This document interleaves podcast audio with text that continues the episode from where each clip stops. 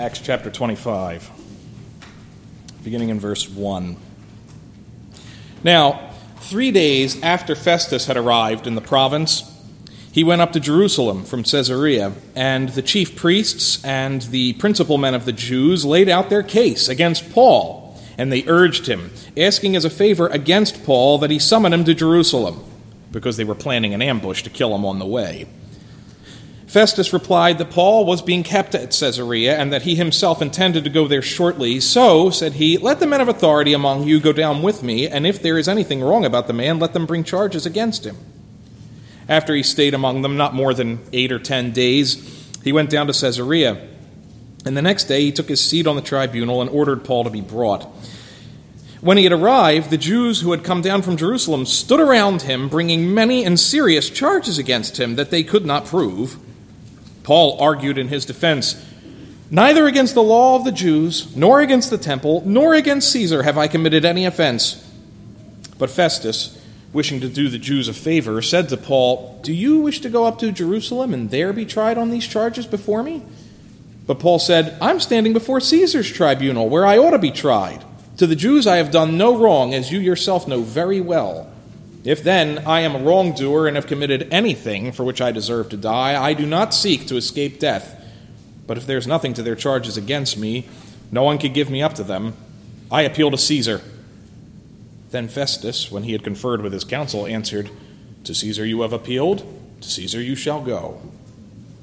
Let's pray that prayer we pray. Lord, may the words of my mouth and the meditations of our hearts be acceptable in your sight. Lord, our strength and our Redeemer. Amen. Well, it's good to be back at Lehigh Valley after a couple of weeks of respite. Many thanks to Pastor Green and Pastor Gomez also for filling in last week. I was really blessed to listen to their sermons on sermon audio. I hope you were too. Uh, today we jump back into Acts. Today also marks the beginning of our Sunday school year. Most of you kids out there started regular school year already, I'm guessing. For myself, uh, I, am just glad I don't actually have to go to school anymore. But uh, today is uh, this this year marks my first year teaching at the Excelsior Homeschool Co-op, and, and I have Pastor Stone's old post teaching civics. Now this came with complications, and I'm sure more will come. But uh, to teach at Excelsior, I learned uh, apparently requires me to get updated background checks from the state and from the FBI and all this other stuff, and so. I started that process this week, and things immediately got complicated because there was a glitch in the Pennsylvania website. Uh, they allowed me to create safety questions when I set up my account uh, that included punctuation marks. However, while it allowed them when I created the questions, it would not accept punctuation once I signed in. So I called Pennsylvania to get this straightened out. And the automated system that I called after putting me through three or four menus uh, finally said, oh, to speak to a representative. It kept pausing to say, if this is an emergency, dial 911. Um, and when I finally got through to something, it said that I was in a one minute wait, and I'm like, oh, that's great, that you're next in the system. Wonderful. So after about a minute, a lady picks up, and she immediately asks if I would please hold. I said, okay. And then the music came on for about a minute or two, and then the music stopped, and I could hear her shuffling around at her desk. She might have been eating. This went on for about five minutes. Then the music started again. And that went on for another five or ten minutes, and then she picked up again. And we ended up talking for about 15 to 20 minutes, during which I was told that Macintoshes are not good for this website and that Safari is not the recommended server. And basically, the system is messed up, but she can't override it, and I can't start over again because the system will say that my email is a duplicate. So I will have to do all of this by snail mail, she explained to me. Now, at this point, I was ready to flip my lid. I said, Listen, I know this isn't your fault, but isn't this kind of ridiculous? We're talking about the Commonwealth of Pennsylvania. You're a big organization. Can't you fix this? And then she began giving me a list of different phone numbers I could call to register a complaint, and she was starting to give me a reference number for this phone call. And I stopped her in mid sentence and I said, Listen, I'm mad, but I'm not crazy. I don't have time to spend all day registering my displeasure with a system where nobody cares. And she just laughed and she apologized and said she understood how I felt. Now, this was not necessarily the most gracious way I could have handled this situation. Uh, maybe I could have offered to pray for her in this difficult place and time, but I was a little too angry at the time. Now, this was a classic case of having no one to appeal to. Maybe you're familiar with the old saying that you can't fight City Hall. Well, you sure can't fight the technological bureaucracy of Harrisburg either, and I decided no good could come of this.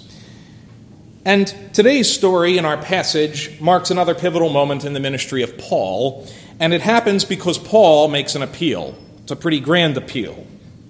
I think it's one of the more memorable moments in the book. And it feels so dramatic because, you know, Paul's court case, as we've been seeing already, it's been dragged out for now a couple of years, right? And it's clearly going nowhere. Uh, so Paul reaches the end of his argument. He has nothing more to say, and so he pulls out the biggest ace he has in the hole. And it's a bold gambit. And we're going to see over the next few weeks how this actually plays out. But I think it begs the question where should Christians appeal for justice? I, think what Paul does here is very unusual and it's kind of unexpected. And if you've read it before, you know, familiarity does this. It might not seem that way. It's kind of hard to imagine it going any other way when you already know the story. But as we go through this passage, I want you to consider what Paul is doing and kind of ask yourself if he was making the right move here and consider what you would do if you were in his shoes. And ask yourself, who do you appeal to when you want justice? Well, we'll set the stage with a, a brief refresher on where things have been since it's been a couple weeks. You may recall that Paul was arrested in Jerusalem a couple years back because you always arrest the guy who was getting beat up, right? That's the way Romans operate. And the Roman police chief, Lysias, uh, basically ended up kind of on Paul's side, uh, really. He, he sent him to Felix, the governor up in Caesarea, mostly to keep him safe. Uh, he sent him unbound with an entire uh, cavalry regiment uh, and, a letter to the governor basically saying, like, look, I think Paul should be set free. Uh, and Felix held a hearing for Paul where the Jews accused him of rioting. And Felix didn't really buy it, but he kept Paul on house arrest in the palace for two years. Now, these two years were basically more like, yeah, like house arrest, not real prison prison. It, it, he was constantly being invited to come and sit with the governor and with the family. I assume they ate a lot of meals together. He's become something like a family pet for Felix. Uh, he was living in luxury, he just wasn't allowed to leave. So, for two years, he evangelized the governor and his family. And at the end, Felix went back to Rome. And historians tell us that he went back there because he had to go face charges over his mismanagement of the province. But whatever Felix's misdeeds during the working day, his evenings were spent chatting largely with Paul about the gospel and the hope of the resurrection. But after two years of this warm, friendly relationship, Felix treats Paul kind of like a political pawn, doesn't he? He left him in custody in prison as a favor to the Jews. Now, that's not fair. That's not just. Frankly, it's downright mean because he knows Paul at this point. Felix knew perfectly well that Paul was harmless. He's, he's an academic type, he's a nerd, he's a tent maker. Sure, he's zealous about this Jesus character, but he, he's not gonna. He's not the type to gonna go and overthrow the empire. Like that's not Paul. But political realities have a way sometimes of overruling justice. If Felix is in trouble for mismanagement of Jewish affairs, leaving Paul locked up was an easy way to do the Jews a quick political favor on your way out the door, right? They would be less likely to come and testify him at the upcoming trial. So Paul stays in the cell, and Porcius Festus arrives and takes over the Judean governorship. And there would have been a lot of bustle and fanfare, you would think, in the palace about the new boss. And I'm sure Paul could hear some of this stuff from his room, but it's not likely that he was the first one to be kept in the loop. And I doubt that Felix gave Paul a formal goodbye, because how do you say goodbye to a guy like, hey, I'm going to leave you here? See ya. Sorry. It's been really fun. But Paul must realize that something is happening upstairs, but we finally get to meet Festus and, and, see him in action a little bit. It says, Now, three days after Festus had arrived in the province, he went up to Jerusalem from Caesarea, and the chief priests and the principal men of the Jews laid out their case against Paul, and they urged him, asking as a favor against Paul that he summon him to Jerusalem. because they were planning an ambush to kill him on the way. Festus replied that Paul was being kept in, at Caesarea and that he himself intended to go there shortly. So, said he, Let the men of authority among you go down with me, and if there's anything wrong about the man, let them bring charges against him. All right. I think already we can see that Festus is a pretty smart guy and probably a better man than Felix. Not that the bar is exactly set very high. So think about it. He's in Caesarea for three days. He's the new governor, and almost immediately he makes a pilgrimage to Jerusalem. And I'm sure Felix probably spent some time in Jerusalem at some point, but Luke never mentions it, and you almost kind of get the impression from the account that he kind of prefers to give orders from the palace. Caesarea is where the Roman rule is strongest, it's safer if you're a Roman leader. Uh, Festus, on the other hand, has the wisdom to know, coming in here, that Jerusalem is the heart of the province, even if it's not the capital. That's where the Jewish power center is, and that's where he needs to show his face if he's going to rule this province effectively. So he makes that priority number one. No sooner does he unpack his bags than he hits, heads, up the, heads up the road, up the hill to Jerusalem. And also, he willingly meets with the Jewish leadership once he gets there. He didn't go to Jerusalem just to throw his weight around and be like, hey, I'm the new top guy. He takes the time to meet with the tribal leaders and hear what's on their minds. It's kind of like you're playing cleanup a little bit from your predecessor. And not only that, he shows respect for them by agreeing to hold a new trial for Paul. But he's smart enough not to let the Jews dictate the terms or the location. He insists that the hearing will be in Caesarea, away from the unruly mobs in Jerusalem. So I, I think he's a sharp guy, and Luke is immediately showing this as a contrast to Felix. The governor is an immediate improvement on his predecessor. However, at the same time, Luke makes very clear that the Jews are just as vindictive as ever. They have not forgotten about Paul in that cell up there in Caesarea. So they ask Festus to send him back because they still want him dead. They want Paul in a loosely protected convoy traveling on a predictable road so they can set up a Godfather style hit, kind of like what they did to Sonny at the toll booth. So Jake and I, this week, we, we were at the Allentown Fair. And uh, that was Thursday, and, and we saw the Army National Guard booth, and we were looking at the Stryker that they have on display there, right? And uh, they explained this thing was designed to carry personnel, up to 11 soldiers, uh, but it's also heavily armored and has a lot of weaponry on it.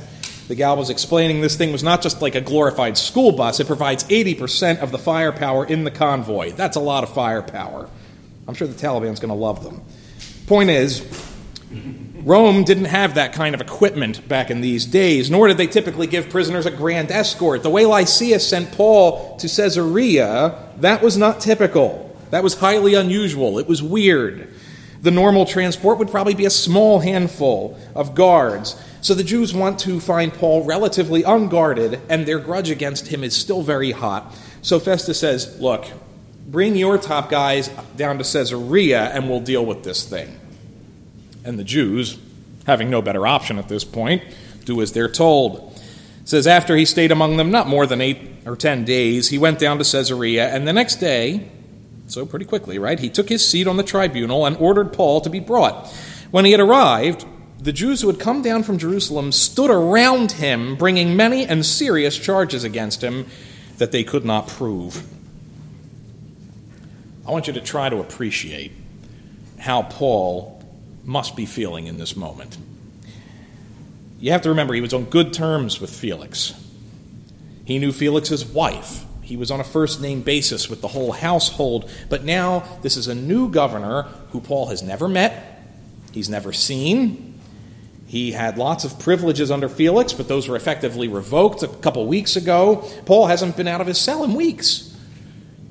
So, this is the first time even seeing the new governor. He gets escorted into the main hall only to face a complete stranger, and then surrounding him are the same Jews that were here yelling at him two years ago. It's deja vu all over again. And, and I think we could excuse Paul for feeling lots of different emotions in this moment. He could feel panic because the situation has changed, and more than likely not for the better.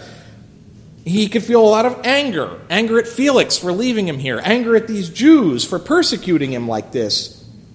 He could feel rather self conscious because he's trying to get a read on Festus and the new situation, figure out what makes this guy tick, what's going on. But honestly, I think probably the predominant feeling has got to be frustration. Paul has been stuck here for two years. He has not planted any new churches.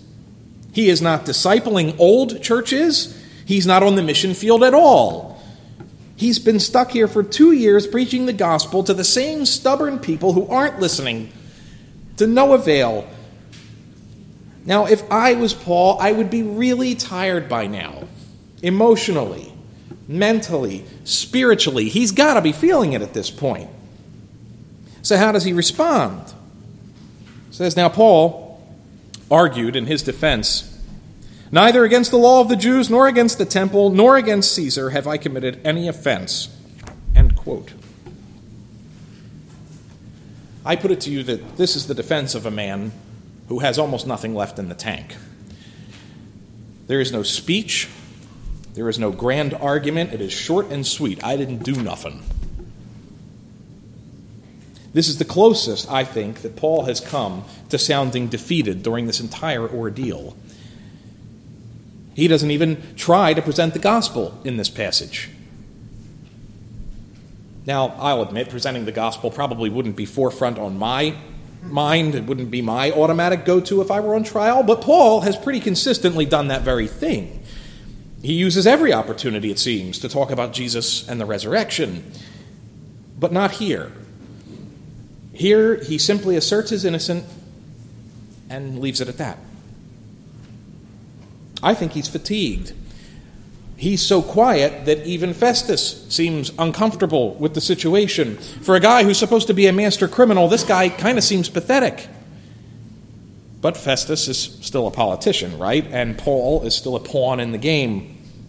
So what does Festus say? He says, Festus, wishing to do the Jews a favor, said to Paul, Do you wish to go up to Jerusalem and there be tried on these charges before me? Festus is talking to Paul like a child. Honey, do you want to go back home and then we can talk about it, okay? Festus knows full well that Paul has no reason to want to go to Jerusalem. He also knows full well that Paul has no obligation to go there. He's a Roman citizen who has every right to insist on staying right where he is, in Roman custody, in a Roman city. I think Festus asks this question because Paul looks like he's almost stopped caring. He looks like a broken man. And I think Festus starts to wonder if maybe Paul would willingly just relinquish his rights. Maybe we can take him up there to Jerusalem, do a quick trial, and put this guy out of his misery. The Jews will be happy. I can restore order to the province and maybe even earn a commendation from the emperor. I am so going to be better than Felix at this job. But out of nowhere, suddenly, right? Paul suddenly gets just a little bit spicy. But Paul said, I am standing before Caesar's tribunal where I ought to be tried. To the Jews I have done no wrong, as you yourself know very well. If then I am a wrongdoer and have committed anything for which I deserve to die, I do not seek to escape death. But if there is nothing to their charges against me, no one can give me up to them. I appeal to Caesar It's kind of like Paul just finally woke up in this trial. Like, whoa, whoa, whoa, wait a minute. I'm not going back there. I'm a Roman. I disown my Jewish citizenship. I belong in a Roman court. I've done nothing to these guys, and not only that, you know it. That's Paul showing little chutzpah there. It's quite a thing to say to the most powerful guy in the room, because it's kind of like an accusation, isn't it? We both know you're only holding me here for political reasons, and I am not going back to Jerusalem, and you can't make me. But then Paul also adds an interesting thing here that is, I think, unique to the Christian worldview, because he also throws in there, like, look, if I have done something worthy of death, I'm not going to try to wiggle out of it. That kind of attitude is not something you're going to find in a whole lot of worldviews in the world. C.S. Lewis argued that a Christian who is guilty of murder should confess his crime even though he knows that it means he'll be hanged. At least it did in his day. I mean, we affirm, like in Christ, you are not eternally accountable for your sins, but you may have to pay for them in the here and now sometimes. As Christians, we are in favor of justice in this world, even if it's at our own expense. And the government, even a wicked government, has the obligation to punish evildoers in some instances. And Paul, even now, affirms that. Paul wants Festus to know that he is not afraid of justice, nor is he afraid of death. But he is in no mood to deal with the Jews anymore, and Festus has no right to hand him over. Now, Paul could have stopped right there. It was a fine speech, short to the point. Heck no, I'm not going to Jerusalem. You have no right to send me there. And if he had stopped here, Festus would have been right back in Felix's position in a lot of ways because, like, can't let the guy go. Jews will probably kill him. Can't execute him. He's a citizen, and no one has made a credible charge. I can't keep him here indefinitely. So, what do you do? But that's when Paul does his mic drop moment. One could argue he jumps the shark a little bit with those four immortal words. He stops the whole show I appeal to Caesar. I'm thinking there was probably a collective gasp in the room at this point. Now, Paul could have said these words at any point in the last two years if he really wanted to, but he didn't. We can't say why for sure, except that maybe he was content to keep evangelizing Felix. But the fact that he pulls this ace out of the hole is, I believe, an indication that Paul has reached the end of his patience. This is essentially rolling your eyes at the whole situation. When you roll your eyes without realizing, I mean, you're kind of make, making this, this, indication you're looking to heaven at this point, you know, rather than the people in front of you, right? That's basically what Paul's doing here. He still has no attorney. He's tired of playing these political games, so he basically throws a grenade in the middle of the room. This is the Hail Mary. It's the bomb in the end zone as the time's running out. He's going for broke. What is Paul hoping to accomplish with this move? I don't know for sure.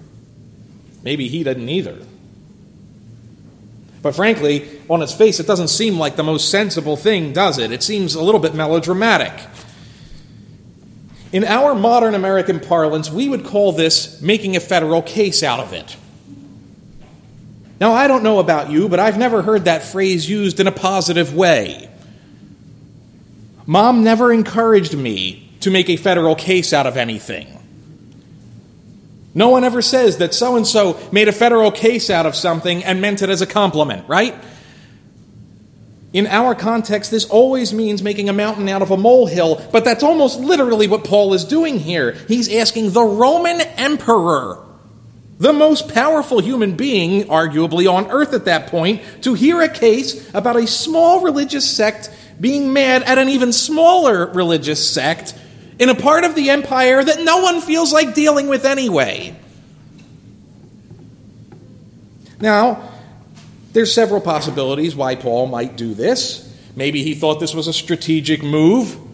Throw Caesar's name out there and get everybody paying attention. Maybe he's just doing this to mess with everyone and create some noise. Maybe he's actually legitimately afraid of the Jews and just wants to get as far away from them as he can. That's possible, although Paul doesn't usually seem controlled by fear. He might just be exasperated. And who can blame him?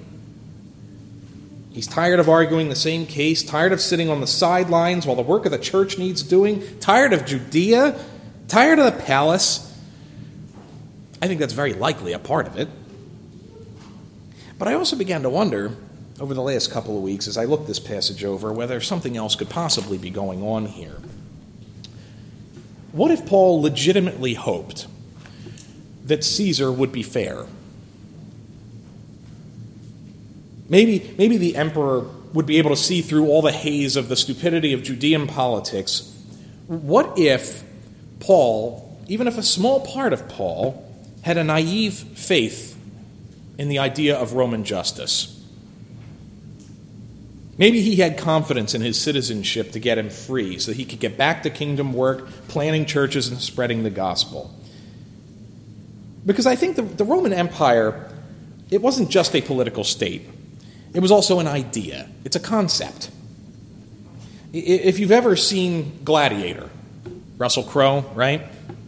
You see this idea at work very early in the movie. There's a scene uh, in that movie where Maximus is talking with the emperor, Marcus Aurelius, played by Richard Harris. And, and Mark, uh, you know, Maximus is Spanish, but he's the commanding general of the Roman legions. And Marcus Aurelius asks him, he says, What is Rome, Maximus? And Maximus says, I have seen much of the rest of the world. It is brutal, cruel, and dark. Rome is the light. I think many Roman citizens felt that way. Now, I don't think Paul would have worded it that way. He had a much better idea of what the true light was, much closer to the idea we just sang in our hymn before the sermon. But I do wonder if he had maybe some small faith in the Roman idea he frequently appeals to his Roman citizenship, and this is just taking it to the highest possible level. He's making the biggest appeal that a Roman citizen can make. And that's basically what we often do, right? Even in this country, we appeal to our rights, to some higher thing. The American church depends a lot, for instance, on the First Amendment to get by.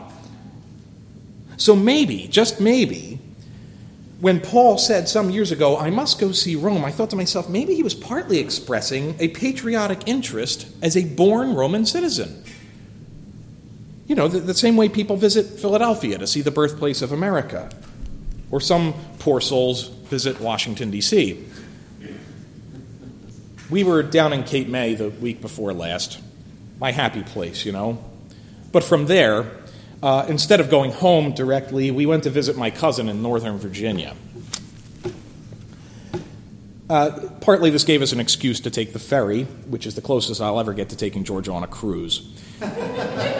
um, but after you get off the ferry, and, and it was kind of rainy and, and everything else, but it was interesting, right? But after that ride, it was a beautiful drive through farmland in southern Delaware and Maryland.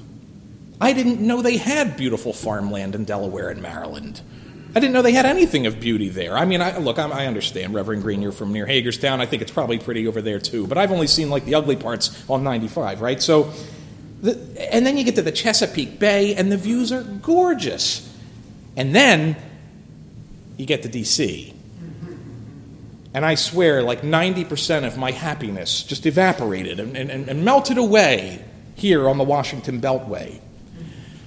Now, I have from this pulpit, I know, once described the New Jersey highway system as the closest thing to purgatory.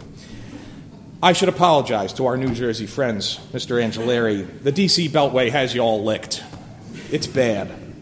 It is a perpetual traffic nightmare. Because it is a circle, the rush hour traffic never ends because it's going in all directions. Death is always right around the corner. It's an endless roundabout full of commuters and construction sites. And we're sitting here following Google Maps. And Google Maps, just to remind me of the futility of my life, every three minutes starts barking at me in a quarter mile, turn right to stay on I 495. I could have screamed. And then when we cross the Virginia border, like you're thinking like, all right, we're not in DC anymore, but you can see the spillover of Washington's growth, countless new Soviet-style apartment complexes, right? And developments to house all the bureaucrats down there. The entire metropolitan area is congested, ugly, monstrous, and depressing. When you are on the DC Beltway, it is nearly impossible to think of this place as the bastion of hope and freedom, a place you could appeal to for help. No, it's a leviathan, a place to be avoided at all costs. If I didn't love my cousins, I'd never go there again. Well, likewise, anyone who had ever actually been to Rome would have known that the hope of finding justice there was not only naive, but sadly pathetic. I mentioned before that, that scene from Gladiator where Maximus says that Rome is the light. In the very next line, Marcus Aurelius retorts, he says, But you've never been there. You do not realize what it has become. In other words, Rome is not all it's cracked up to be. And Festus had to know that too, which is why I think Festus was confounded by Paul's request it almost seems like he was inclined to advise Paul against it. Like, whoa, whoa, whoa, take it easy, buddy. Like, I don't think you know what you're asking for. Rome ain't exactly sunshine and lollipops. Do you realize we're talking about Nero here? Good King Wenceslas, it is not. But in the end, he relents. Says Festus, when he had conferred with his council, answered, To Caesar you have appealed, to Caesar you shall go. Festus needed some legal input from the team about this, but he finally agrees to let this one go. And Festus was right. Paul would go to Caesar. Because if you appeal to Caesar, you put yourself at his mercy. We are always at the mercy of the person we're asking for help. Part of me wondered does Paul realize what he just got himself into? Now, I'll say on, on one level, I think that this passage demonstrates that our earthly citizenship is valid. Paul is literally casting aside his Jewishness. I am no longer identifying that way. I am a Roman here. And I don't think Paul sinned in the process. I think he had every right to make this appeal. The charges against him were false. His accusers had offered no proof. And the judges in this case were clearly biased. Twice now we've been told that the Roman governor was inclined to screw Paul over just because he wanted to do his enemies a favor. So Paul has a legitimate cause for making this appeal. Whatever his motives were, I don't think he did anything wrong, and if I were in Paul's shoes, I don't know, maybe we would likely do the same thing. But the more you think about it, that's not just a hypothetical scenario either. I am speaking to a largely American crowd today, I think even on sermon audio, uh, most American Christians will simultaneously say that God is sovereign, but we will also appeal to various government entities to vindicate our cause. Many American tr- Christians are trusting in the First Amendment to protect God. It's a little backwards, no? The psalmist says, I lift up my eyes to the hills. From where does my help come? My help comes from the Lord who made heaven and earth. But in practice, I submit that many of us start by appealing to Caesar. We call the hotline in Harrisburg. We campaign for candidates. We campaign for certain policies. We wait with bated breath to see what the Supreme Court says about an issue. We watch the news and complain about the president. And the knee jerk response to any news item is for us to look to government either because we're asking them for help or because we need to blame them. We, we call our senators only to ask for things or complain. And yes, we'll pray too in the American church, but usually after all of our civic and legal channels have been exhausted. Because prayer, I think, for many self professed Christians, is a last resort. It's what you do when you can't do anything else anymore. What do people say? They say, There's nothing left for us to do now but pray. Right? Many Christians, and I think probably including some in this room, I'm sure, have far too many expectations when it comes to what our government can do or even should do. We have this firm belief in the idea of America. So we appeal to politicians, and we appeal to the Constitution, and we appeal to our founding principles or our Judeo Christian values, whatever it may be. And look, I, the idea of America was not all bad, right? I, I'm teaching civics this fall. Not everything I'm teaching is going to be negative. I think some of our founding principles are wonderful. But the idea and the reality are not identical any more than the noble idea of Rome matched the reality then. Nothing will cure expectations like actually working in the government. I interned for a U.S. senator when I was in college. You want to know what I did with 90% of my time there? We were the ones answering the phones if you ever called. The lowest level paid staff could not be bothered to answer the phones, so they had the interns do it. And that wasn't the only fraud of the whole thing, because we had no answers. We had no idea what we were talking about. And I can still I'll tell you on top of that, I remember the name of the one employee who forged the senator's signature on all the Eagle Scout commendation letters, because the senator didn't have time for it. And my point is, is so much of American government is just a facade. It's true of Washington, but it was also true of Rome. And Festus knew it. And I think he felt bad to send Paul there but Paul, seemingly would rather face death in Rome than endless trials in Judea. He may not trust Roman justice, but it's better than what he's going to get from his countrymen. Jesus once said, Render unto Caesar what is Caesar's, but what do we have a right to expect from Caesar? Should we expect anything? What did Paul expect? Does Paul really expect justice? Or is this just a clever stunt to get to Rome? Was this the act of a desperate man or a momentary lapse of judgment? No. Paul may be tired and frustrated, but he knows what he's doing. I think Paul is making a courageous move here. He's asking for justice, yes, but he's not necessarily expecting it or even demanding it. I think he appeals to Caesar knowing that his ultimate hope was not in Jerusalem or in Rome. His hope is seated at the Father's right hand in heaven. Not a ghost up there, but the resurrected Lord Jesus, body and all. The same Jesus who stood beside his bed two years ago and promised him that he would preach the gospel in Rome. Paul knows where he's going. He is not appealing to Caesar for ultimate justice, but because Jesus told him two years ago that he had to make an appointment. If you appeal to Caesar, you'll go to Caesar, but don't put your hope in Caesar. So I turn the question on us Who do you appeal to? Where does your help come from? Paul, like the psalmist before him, knew that his ultimate hope was in the Lord, so he appealed to Caesar not for his own sake, but for the sake of the kingdom. Because the hope of the gospel is that Paul is already acquitted in heaven because of the work of Christ. And his hope is in the resurrection. If Jesus is alive, what can Caesar do to him?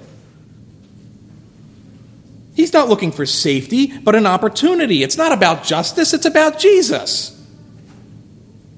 Why else would he make such a bold and seemingly foolish appeal? Who would seek justice in Rome? It's a ludicrous idea.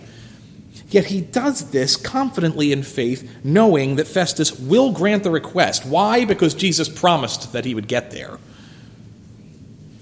Rome or bust, whether he's released or he gets there on appeal. His faith is not in Rome, but in Christ. Paul does not care if he lives or dies as long as he gets to tell Romans about Jesus. Because they needed Jesus more than Paul needed justice. So, how about you? Are you waiting for answers from Washington or Harrisburg, City Hall? Or are you looking for a chance to glorify God by sharing Jesus even with inept bureaucrats? Let's pray. Father in heaven, we have surely all known the frustration of dealing with various government entities. And I think most of us are familiar with the idea of trying to call some higher up, some, some supervisor that we can talk to. Most of us are not naive enough to still be writing letters to the president expecting he's going to respond. But Lord, we do seem to put a lot of expectations on what our civil authorities can, can do, should do. Lord, I, I pray that you would help us to set our hope where it belongs, and yet, Lord, to take every opportunity to shine your light, the light of the gospel, Lord, the hope of the resurrection, Lord even when we're on the phone t- talking to people who can't solve our problems, Lord, that we would not be driven by anger as I was this week. Lord, that we would see everything as an opportunity to show forth your gospel. Be glorified in how we walk this week. We pray these things in Christ's name. Amen. The grass withers, the flower fades, but the word of our God will stand forever.